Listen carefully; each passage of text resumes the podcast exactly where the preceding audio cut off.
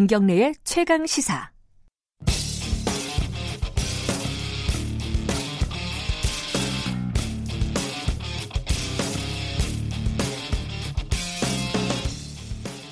오늘의 창을 통해 여러분은 역사 이야기 역사 카페 시간입니다. 오늘은 반민특위 얘기를 좀 해야 될 것 같습니다. 아, 정치권에서 좀 논란이 있었죠. 자, 자유한국당 나경원 원내대표의 발언 때문이었습니다. 해방 이후에 반민특위 활동이 공론 분열을 가져온 부분이 있다. 이 어떻게 해석을 해야 될지 좀, 좀 입장이 갈려요. 어, 나경원 대표는 뭐 그런 뜻이 아니었다라는 거고. 근데 이제 그거 나경원 원내 원내대표가 무슨 뜻으로 얘기를 했는지 보다 이 이런 식의 인식이 어떤 역사적인 함의를 가질까 지금 현재 뭐 그런 얘기를 좀 여쭤봐야 될 것 같습니다. 역사 카페 박태균 서울대 국제대학원 교수님 자리 자리에 나와 계십니다. 안녕하세요. 네, 안녕하세요. 이 친일 얘기가 뭐 3일 3월이라 그런가요? 굉장히 많이 나와요. 네, 네. 아마 8월 달까지 계속 많이 나올 것 같기도 해요. 예, 근데 저는 이 반민특위가 나올 거라고는 상상도 못했습니다. 아 그래요? 네. 근데 어제 어 이게 또 이제 친일과 또 맥이 있는 얘기인데 네. 의열단장 김원봉 열사 있지 않습니까? 네, 네, 네. 어, 김원 김원봉 의열단장에 대해서 훈장을 우리나라가 줄 수가 있느냐 네. 이 부분에 대해서 이제 피우진 보훈처장이 검토를 할 수 있다. 네. 라는 취지의 발언을 했단 말이죠 국회에서 네, 이제 자유한국당에서는 이제 반발을 했고요. 이 말이 네. 되냐? 북한에 가서 어, 고위직을 맡았던 사람한테 어떻게 네. 주느냐? 그렇게 따지면 김일성도 줘야 되는 거 아니냐? 뭐 이 얘기까지 나왔어요. 네. 역사학자로서는 이 부분을 어떻게 생각하십니까? 일단 뭐 김원봉 씨 같은 분들이 예. 너무 많아요. 그런 분들이. 그런 분들이라고 하면은 기본적으로 이제 사회주의 운동을 하거나 공산주의 예. 운동을 이 일제강점기에 하셨죠. 근데 이분들을 보면 예. 이분들 중에 일부는 정말 그냥 공산주의자인 분들이 있지만 예.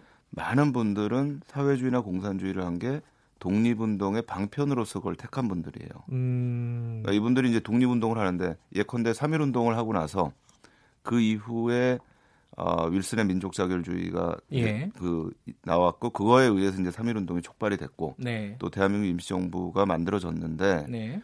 기본적으로 제1차 세계대전 이후에 민족 자결주의가 이 적용된 나라는 패전국의 식민지들이었어요. 음, 그러니까 승전국에는 해당이 안 된 거죠. 네네. 근데 1차 세계대전 때 일본이 승전국이었거든요. 예. 그러니까 우리한테 적용이 안 된 겁니다. 근데 이제 이렇게 되고 나니까 많은 사람들이 서구 열강에 대해서 회의를 품기 시작한 거예요. 음. 그러니까 서구 열강에 좀 의지하려고 했는데 일본하고 다를 바 없는 식민지 갖고 있는 제국주의 국가들이다. 그러면서 이 사람들이 눈을 돌린 게 그 당시에 소련입니다. 네. 그러니까 러시아 쪽에 두- 눈을 돌렸고 그러면서 이제 공산주의 사회주의 운동이 네. 주목받고 성장하기 시작하는 거죠. 근데 이분들이 이제 그렇게 했는데 해방이 되고 나니까 이제 이게 이데올로기 싸움이 생기고 남북으로 나눠지고 하니까 예. 어느 쪽에 한 군데 소속돼야 되는 문제들이 생긴 겁니다. 네. 근데 이제 김원봉 같은 경우에는 저희가 좀 고려해야 될 부분들이 이분이 이제 북한 정권에 참여는 했지만 결국에는 북한 정권하고 갈등을 빚어가지고 숙청이 숙청을- 됐죠. 그렇죠. 예. 근데 그런 분들이 또 상당히 많아요. 하하. 그러니까 이제 이런 분들을 우리가 어떻게 해야 될 것인가라는 거는 네. 사실 논의를 해봐야 됩니다. 그러니까 이분들이 독립운동을 했다라는 것 자체는 제가 보기 이견이 없습니다. 네. 그런데 이제 문제는 이제 북한 정권에 복무를 했다는 부분들이 있어요. 예. 근데 또 숙청을 당했단 말이에요. 네. 그러니까 저는 이 부분은 저희가 기준을 좀 만들어야 되는데 일단 사회적인 공감대가 필요한 것 같아요. 네. 이분들을 어떻게 할 것이냐. 음. 또 이제 대표적인 케이스 중에 또 하나가 이제 조봉암 씨 예. 같은 부분이 있어요. 조봉암 씨는 그건 또 북한으로 안 갔어요. 이분이 그 당시 조선공산당 책임비서였던 박헌영하고 사이가 안 좋았거든요. 음. 근데 박헌영이 북한에서 부수상을 했단 말이에요. 네. 외상견 부수상을 해가지고 갈 수가 없는 상황입니다. 네. 그런데 북한에서 박헌영은 또 숙청을 당했어요. 네. 그리고 이분은 남쪽에서 국회 부의장을 하고 농림수산부 장관을 하고 그리고서는 50년대 진보당을 만들었다가 간첩 사건을 뭐 엮여가지고서는 결국은 이제 사형당해요. 예. 59년에. 근데 최근에 이분이 또 무죄 판결이 났습니다. 네.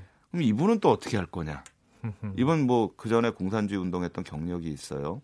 그러니까 이런 부분들이 다 지금 좀 물리는 부분들이 후손들은 굉장히 좀 안타까워하는 부분들이 있는데 일단은 이분들을 어떻게 할 거냐 하고 기준을 만들고 그거에 대한 사회적 동의가 저는 필요한 것 같아요. 네. 그러고 진행을 해야 되는데 이게 이제 그렇게 되지 않을 경우에는 또 정치적 논란에 휘말립니다. 그렇죠. 네. 근데 이게 또 정치적 논란이라는 게 어쩔 수 없는 통과 의례인 것 같기도 하고요. 아니 저는 그렇게 생각하지 그래요? 않습니다. 그러니까 음. 사실 반민특위 사건도 이거는 제가 보기엔 정치적 논란이 될 수 있는 사안이 아닙니다. 이거는요. 네. 음, 왜냐하면 명백하거든요. 저희가 네. 식민지를 겪었고 식민지 시기에 이 제국주의에 뭐 충성을 했고 네. 또 하나 더 중요한 건 사실은 저는 이 반민특위가 중요한 게 뭐 민족을 배반했다, 일본 한테 뭐 복무했다 이것도 아주 중요하지만 이 사건에 걸린 사람들의 대부분이 일본이 벌였던 불의의 전쟁에 협력했던 사람입니다. 음, 이건 전쟁 범죄자들이에요. 전범이다. 그렇죠. 아하. 근데 사실은 우리 역사에서 전범을 처벌해 본 적이 없어요. 음, 근데 제일 중요했던 전범이 2차 세계 대전 때 그때 이제 우리 젊은 학생들을 전쟁터로 내몰고 일본군의 비행기를 헌납하고 이랬던 사람들이 이건 명백한 전범들이거든요.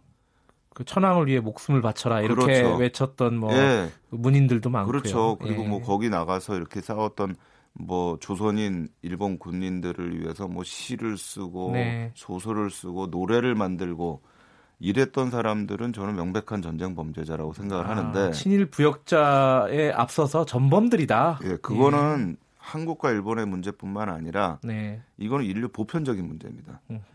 전쟁에서 불의의 전쟁에 복무했던 이런 사람들에 대한 것들을 처벌해야 되는데 네. 그게 이루어지지 않았거든요. 음, 그러니까 이거는 정치적 사안이 아닙니다. 네. 이거 기본적으로 인류 보편적인 문제에서의 기준을 가지고 저희가 접근해야 되는 문제인데 왜 이 얘기가 나왔냐? 저 굉장히 일부러 이 얘기를 하는 것 같아요. 일부러라면 왜 일부러죠? 그러니까 이걸 가지고 분열을 만들려고 하는 거죠. 아, 분열을 오히려 만들려고 예, 한다. 저는 만들려고 하는 거지. 예. 반민특위가 필요하다는 거는 누구나가 다 인정을 했던 거고 이게 실패한 거에 대해서 누구나가 다 안타까워했고 근데 해방 이후에요. 이제 네. 반민족 행위 특별조사위원회 반민특위가 네. 만들어지면서요. 이게 1948년 네, 그때 만들어졌나요? 네, 네, 근데 만들어지면서 아 이게 우리 그 당시에요. 네. 이게 우리나라의 국론을 분열시키고 어, 이념 이념적으로 갈등을 빚게 만들고 한다라고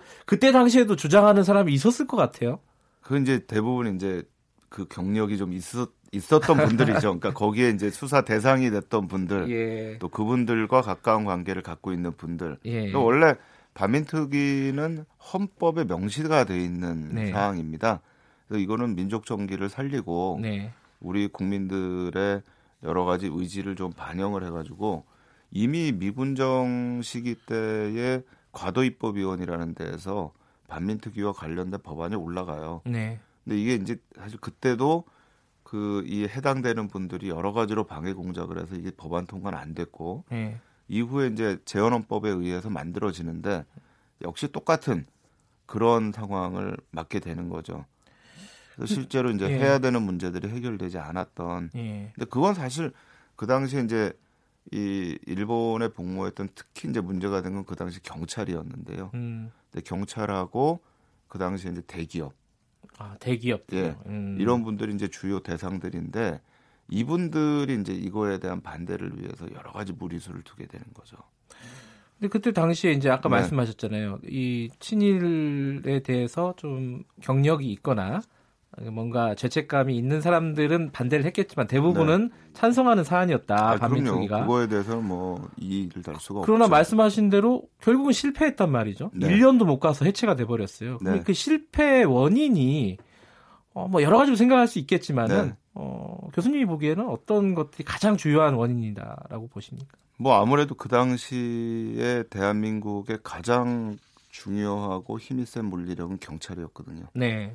사실은 군이 있기는 했지만 군은 그 당시에는 그렇게 이제 이 초창기이기 때문에 네, 네. 그렇게 힘을 발휘하지 못하는 때였고 네. 거의 그 당시는 저희가 경찰 국가라고 할 정도로 뭐 48년부터 60년까지는 경찰이 가장 중요한 대한민국 정부의 물리력이었습니다. 네. 근데 이 경찰들이 미군 정시기부터 해서 대부분이 일제 강점기에도 경찰을 하셨던 분들이에요. 음흠. 이분들이 다시 등용이 됐거든요. 네. 그리고 그분들 중에 또 남쪽에서 경찰한 분들도 있지만 분단이 되면서 북쪽에서 경찰하다 내려온 분들도 있어요. 네. 그러니까 이분들이 경찰의 주류를 딱 잡고 있으니까 이거 자체가 사실 반민특위가 제대로 작동되지 못하는 중요한 역할을 했던 거죠. 음. 그러니까 예컨대 미군 정기에도 1946년에 대구에서 네. 큰 폭동이 일어납니다. 근데 그 당시 이걸 저희가 뭐 추수폭동, 쌀폭동 또는 어떤 분들은 이제 대구 항쟁 이렇게 네. 얘기를 하는데 미군정이 이걸 조사를 해요. 이게 왜 일어났는가. 네. 근데 제일 중요한 원인이 일제 강점기에도 쌀을 공출해 가던 사람들이 네. 해방이 됐는데 미군 정화에서 똑같은 사람이 또 쌀을 공출해 가는 거예요. 그러니까 사람들이 아 이게 도, 도대체 해방이 됐는데 바뀐 게 뭐냐. 음. 그러니까 이런 상황들이 연출됐고 그게 대한민국 정부 수립 이후에도 한동안 계속됐던 문제들이 네. 있어요. 결국 반민특위는 제대로 처벌한 사람이 극히 적죠. 거의 없다 고 보면 되죠. 없습니다. 체포해서 예. 예. 재판을 받은 사람들이 있지만 대부분 풀려납니다. 그렇게 네. 아, 완전한 실패라고 볼 수도 있는데 네. 어떻게 보면은 그게 이후 한국 현대사에 미친 영향은 뭘까요? 그 실패가. 이게 이제 이렇게 되다 보니까 예. 아 뭐 완전히 이 친일 세력들이 다 대한민국을 주물렀다라는 얘기들을 자꾸 하게 돼요. 음, 사람들이. 음. 네. 원래 그렇지는 않거든요. 그렇지는 않은데 반민특위 자체가 제대로 안 되고 일제 잔재가 청산이 제대로 안 됐기 때문에 네. 인식 자체가 계속해서 이 사람들에 의해서 우리가 다 그냥 해온 것이 아니냐. 음, 그러니까 사실 이때 청산을 했으면 그런 얘기가 안 나오는데 음. 청산을 안 했기 때문에 네. 계속해서 그런 얘기들이 양산이 되는 거죠. 그러니까 이거는 저희가 기본적으로 우리 역사를 제대로 좀이 이 세우기 위해서도 네. 이 문제는 저는 해명돼야 되는 문제라고 생각을 해요. 그리고 이거를 음, 자꾸 정치적으로 얘기를 하는데 저는 정치적인 문제가 아닙니다. 이거는 저희가 이 식민지를 경험을 했고 네. 또 전쟁을 경험을 했고 그런 상황에서 우리가 민족의 역사를 어떻게 제대로 세우느냐의 문제이기 때문에 네. 이거는 역사적으로 분명히 밝혀야 되고 지금에 와서도 밝혀야 한다는 것 자체가 늦지 않았다라고 생각해요. 아, 늦지 않았다요? 네, 아. 이건 계속되는 과제지 이게 뭐 언제 가서 시한이 끝난다 이런 건 아니에요. 나중에 뭐 지금으로부터 100년이 지난 다음에 네. 그때 가서 역사책을 쓸 때 그럼 반민특위 얘기를 안 할 거냐? 음, 그때도 할 겁니다. 그리고 이 반민특위가 48년에 만들어지고 49년에 활동을 했지만 결국은 실패했다.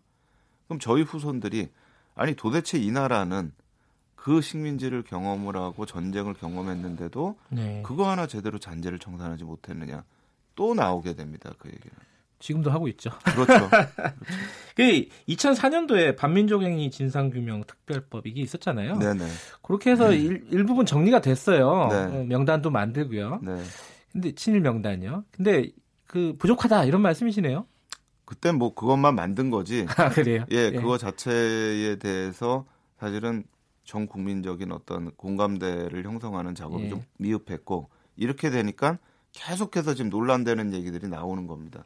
그럼 제일 중요한 게 뭐라고 네. 생각하세요? 지금 예를 들어 이제 이 뭐 반민특위가 어제 김, 이무철 애국지사께서 그런 말씀하셨거든요. 실패한 게 아니라 끝난 게 아니다 아직. 예, 예. 그리고 이제 지금 뭔가를 정리를 하고 해명해야 된다. 늦지 않았다라고 말씀하셨는데 그럼 지금 당장 뭔가를 해야 돼- 뭘 해야 되는 겁니까? 저는 제일 중요한 게 이거에 대한 연구들, 지금까지 연구들. 거, 예. 그다음에 또 앞으로 더 연구를 하고 이거를 사회적으로 공감대를 만들어야 될 것 같아요. 이건 정치적 문제가 아니라 음. 우리가 이거는 역사적인 부분에서 해결됐어야 하는 국가적인 문제고 네. 전 사회적인 문제다 라고 하는 저는 그 공감대가 제일 중요한 것 같아요. 음. 그걸 만들어야만 이제 앞으로는 더 이상 논쟁이 되지 않는. 그러니까 사실 이게 논쟁이 된다는 건요 굉장히 창피한 일이에요. 음.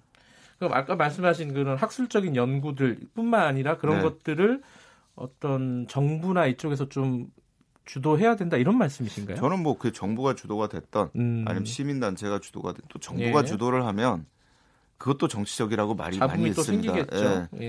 그러니까 이거는 저는 사회적으로 공감대 형성할 수 있던 어떤 시민 운동 음. 차원에서의 그런 음. 움직임이 필요하다라고 생각을 예. 합니다. 알겠습니다. 늦지 않았다. 네. 어, 벌써 이제 70년이 흘렀는데 네. 그렇게 말씀하시니까 아또 그, 그렇게 생각이 또 드네요. 이게 저는 이제 못하는 거 아니냐 이제 이런 생각도 했었거든요. 네.